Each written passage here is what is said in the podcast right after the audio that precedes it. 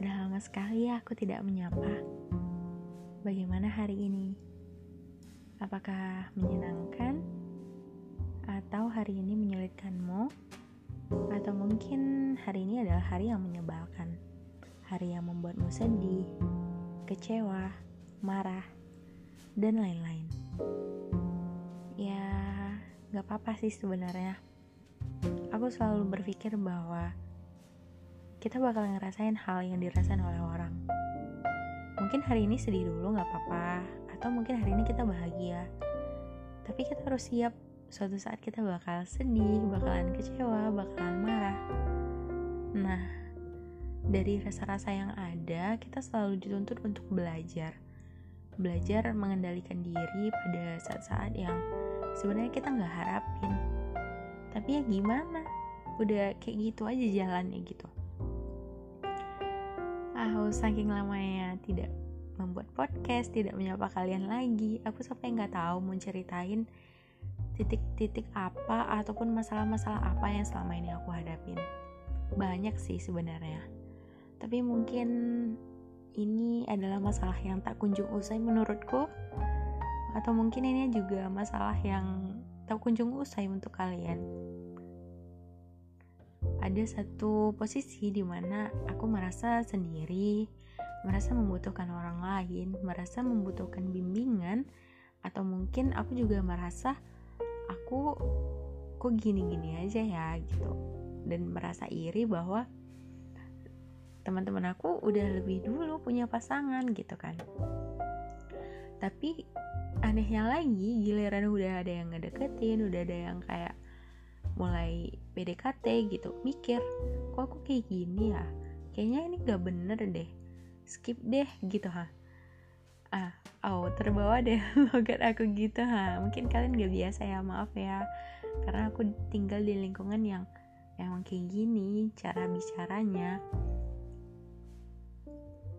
Dan balik lagi bohong sih kalau misalnya kalian tuh nggak pengen sama kayak teman-teman kalian uun sama pasangan kalian.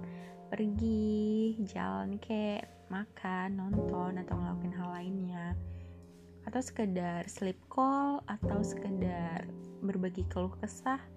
Nah kayaknya poin terakhir deh yang paling kita butuhin. Berbagi keluh kesah.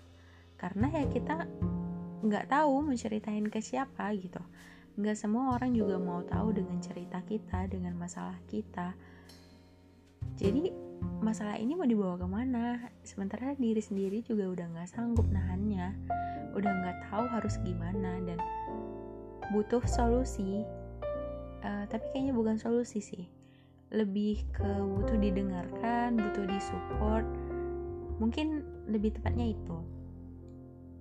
Tapi juga nggak banyak orang yang mau paham itu mungkin di usia yang sekarang aku 21 sedang mencari bukan mencari jodoh, bukan mencari pacar, tapi lebih mencari orang-orang yang bisa memahamiku, orang-orang yang bisa tukar pikiran, orang-orang yang bisa berbagi keluh kesah.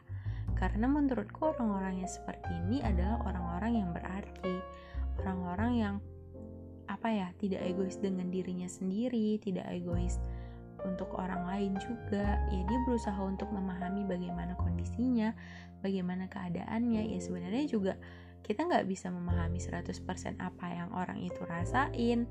Tapi seenggaknya dengan mereka cerita dengan menjadikan kita tuh ada adalah tempat ceritanya dia dia ngerasa aman nyaman cerita bareng kita. Percaya bareng kita. Ya pengen gitu pengen di kayak gituin. Walaupun sampai sekarang sih ada beberapa yang jadiin aku sebagai tempat cerita. Tapi di satu sisi aku nggak bisa jadiin mereka tempat cerita. Kenapa? Karena ya aku ngerasa ceritaku ini kayak kekanak-kanakan banget yang mungkin dia jauh lebih dewasa dibandingin aku yang kayak bakalan berpikir kok dia kayak gini aja dijadiin masalah sih kok dia lebay banget sih gitu. Aku nggak siap dengan kalimat-kalimat yang kayak gitu. Jadi di sini nggak tahu deh salahnya siapa aku pengennya gimana aku nggak tahu. Tapi yang jelas aku cuma pengen teman cerita yang bener-bener ngerti aku yang bisa bener-bener ada buat aku di saat aku pengen cerita. Dan kayak gitu juga kalau misalnya dia mau cerita ke aku nggak apa-apa. Karena kan bakalan ada feedbacknya nggak mungkin aku aku terus atau dia dia terus bakalan bosan kan nantinya.